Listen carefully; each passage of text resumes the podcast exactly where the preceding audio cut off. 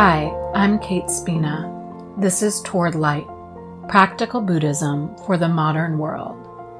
Each week, I explore ways to apply these timeless teachings to our daily life. Hello, and welcome to episode 38 of the Toward Light podcast. This episode, I'm going to be speaking about the importance of acknowledging and being with the discomforts and difficulties of life and the dangers that can come up when we don't do that. When Siddhartha Gautama woke up and became the Buddha, he went to find his friends and shared what he had learned with them. And when he set this Dharma wheel in motion, the very first teaching he began with was the first noble truth, the truth of dukkha. Dukkha is a Pali word that's been translated in a bunch of ways, suffering often being the most common. Today, I'll mostly be using the words difficulty and discomfort in place of dukkha. When scholars look at the word dukkha etymologically, they see it literally translated as bad hole. So imagine the wheel of an ox cart and there is a hole where the axle goes through. And if that hole is bad, if that hole is not smooth, if that hole is not round, every time the wheel turns, there will be a bump. It's going to be a bumpy ride. So when we are with the truth of dukkha, we are with the truth that life is not smooth, that there will be bumps, that life is a bumpy ride.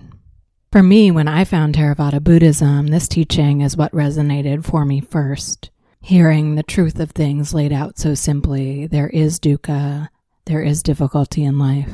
The truths go on to talk about the cause of dukkha and a path of practice and the cessation of dukkha. But it begins with this truth life has difficulty.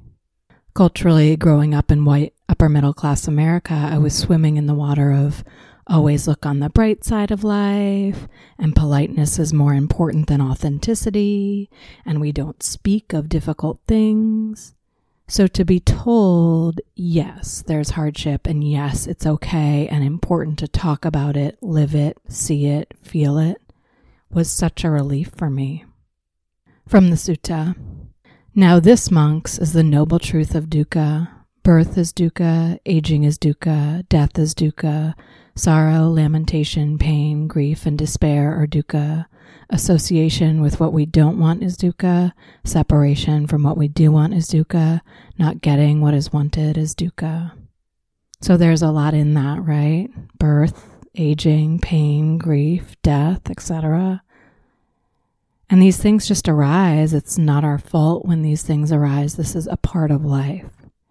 My friend and teacher Mary Stancavage says, Death is not a punishment for having lived poorly.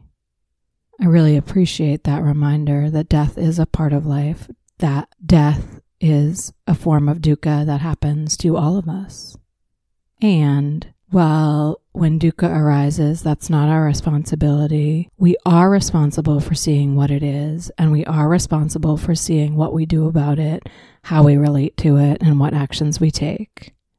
The first step is seeing the truth of the difficulty, seeing the dukkha for what it is. From Anguttara Nikaya 663 Dukkha should be known. The cause by which dukkha comes into play should be known. The diversity in dukkha should be known. So we're asked to know this truth of dukkha. We're asked to see it arising, and we're asked to see all the different types of dukkha that arise in our lives. When we are in ignorance, when we don't accept the truth of dukkha, we can't respond in a wise manner to whatever difficulty is arising. Here are a few examples. If I ignore my earache and then I don't go get drops to treat it, I let the difficulty fester and potentially it becomes a worse problem. If I allow myself to get sucked into the cultural ignorance of aging and don't spend time among elders, when my body shows signs of aging, I may respond with disbelief or disgust rather than acceptance and wise practices. If I gloss over the impact of the loss of a job, I may struggle with depression or misplaced anger rather than feeling the loss fully. From the most recent Pause newsletter from the On Being Project, Krista Tippett writes We are creatures made again and again by what would break us. Being with and moving through dukkha helps us build resilience and strength. Many times we hear people say that while it was tough in the moment, a difficult experience pushed them to grow in a way they didn't think was possible. So when we are experiencing illness or grief or irritation, can we be with it in service to our growth?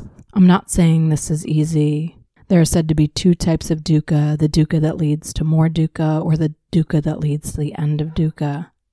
So when I'm feeling stressed and I then eat mac and cheese, that is the dukkha that leads to more dukkha because I'm trying to stuff my emotions and eating something that doesn't agree with me. But when I feel stressed and sit with the sensations in my body and get curious about what's underneath, it's not pleasant, but it is the dukkha that leads to the end of dukkha. It is the path to freedom. In the second foundation of mindfulness, mindfulness of Vedana or feeling tone, we notice as soon as we have contact with an object, whether it's a sound, a thought, a smell, we notice our immediate initial response. Is it pleasant, unpleasant, or neutral? When we are faced with things that are unpleasant, what happens next? Often we try and push the experience away somehow. But if we can stop it at this second foundation, at this Vedana, this feeling tone of unpleasant, and be with it without taking the next step, it can allow us to practice what it's like to be with dukkha. An example of how this training might work I'm practicing meditation, there's an unpleasant sound. I let it be and keep bringing my attention back to my anchor, which is my breath. I keep practicing. I don't get up and stop because of the noise. I'm training myself to be with an unpleasant sound, to be with dukkha. So the next time I'm walking down the street and I'm faced with an unhoused person, I can really look at them and be with the reality of the dukkha of homelessness and not be stuck in avoidance because I'm practicing in my meditation practice how to be with the discomfort, how to be with dukkha. One of the reasons the importance of being with discomfort has been so up for me recently is reading some of the stories of some of the participants in the Capitol insurrection and looking at the ways that rather than being with the dukkha in their lives and dealing with it in wholesome, constructive ways, they've chosen to blame others rather than accept the truth of change. So when economic hardship arises or the global economy changes, which in turn changes what jobs are available in a community, or when a pandemic comes or global warming becomes more evident, we can be with those difficulties and look at our opportunities for growth and presence, or we can fight against reality and create scapegoats and enemies so we don't have to face what's happening. So we get to choose which camp do we want to be in. Do we want to grow, even if it's difficult? Or do we want to misplace our dukkha and put it onto somebody else? In his book, My Grandmother's Hands Racialized Trauma and the Pathway to Mending Our Hearts and Bodies, Resmaa Menakem talks about how important it is for particularly white people to differentiate between discomfort and danger. Sometimes when a white person says, I don't feel safe, it's not really about safety and more about discomfort. While this is important for all of us to look at, it's especially important for white folks. When am I truly unsafe? And when is it about being uncomfortable being uncomfortable? An example I'm walking down the street at night and a black teenager is coming toward me. Is it true danger I'm feeling in my body? Or is it discomfort because I don't have a lot of proximity with black teenagers and I've been sold cultural messaging about the danger of black bodies, so I am uncomfortable? If I can be with that discomfort and not act on it, me and that teenager can stay safe. We can walk by one another. But if I revert to that primal place of I am unsafe and get into that fear center in my brain, I run out of choices. I run out of ways to act, and I might react in ways that could actually create harm. So we see this, right, in harm that's caused to black bodies in ways that black people are shot in the back. And so we have to be vigilant and make sure that we are really checking in, that we are really learning how to be with our discomfort so we don't morph it into not feeling safe distress tolerance is a real skill we need to build to be with life as it is, but also to be a safe and wise member of our community. I gave the example of how we can practice in our meditation practice with Vedana, with noticing when we're in contact with something, is it pleasant, unpleasant, or neutral? but what are other ways we can be with dukkha so we can see it clearly and learn to live with it? We can spend time with people who need help in some way, people whose dukkha is different from our dukkha, so we can see a broader range of the difficulties that happen in life. Or maybe we help folks who have similar dukkha. Addiction recovery groups are an example of this. When I help a person who is newer in recovery, it's reminding me about the dukkha I experienced in early recovery and help keeps my current dukkha in my life in perspective. We can get into the body and notice anytime we turn our head or body away from something. This can be very subtle. I've given the example before of like sometimes when I notice that I'm seeing roadkill, I immediately turn away and then I have to kind of force myself to look back at it. But even in other situations, I remember being at a table once and someone sat down who reminded me of somebody that was very difficult in my life. And even though this person was a different person, I like turned my whole body and chair to exclude that person because I couldn't face them. I couldn't face the reminder of this other loss in my life. So that's a, a really key thing we can look at. When are you turning your face away? When are you turning your body away?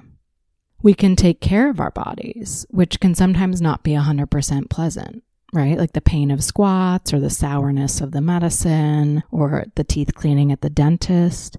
That's a way that we can be with dukkha that leads to the end of dukkha, right? Because we're being with our bodies, we're taking care of our bodies so they can continue, so we can continue to be in the world. And when we get our teeth cleaned, like, yeah, it doesn't feel great. And it helps our teeth stay healthy and helps our gums stay healthy and helps our whole body in general.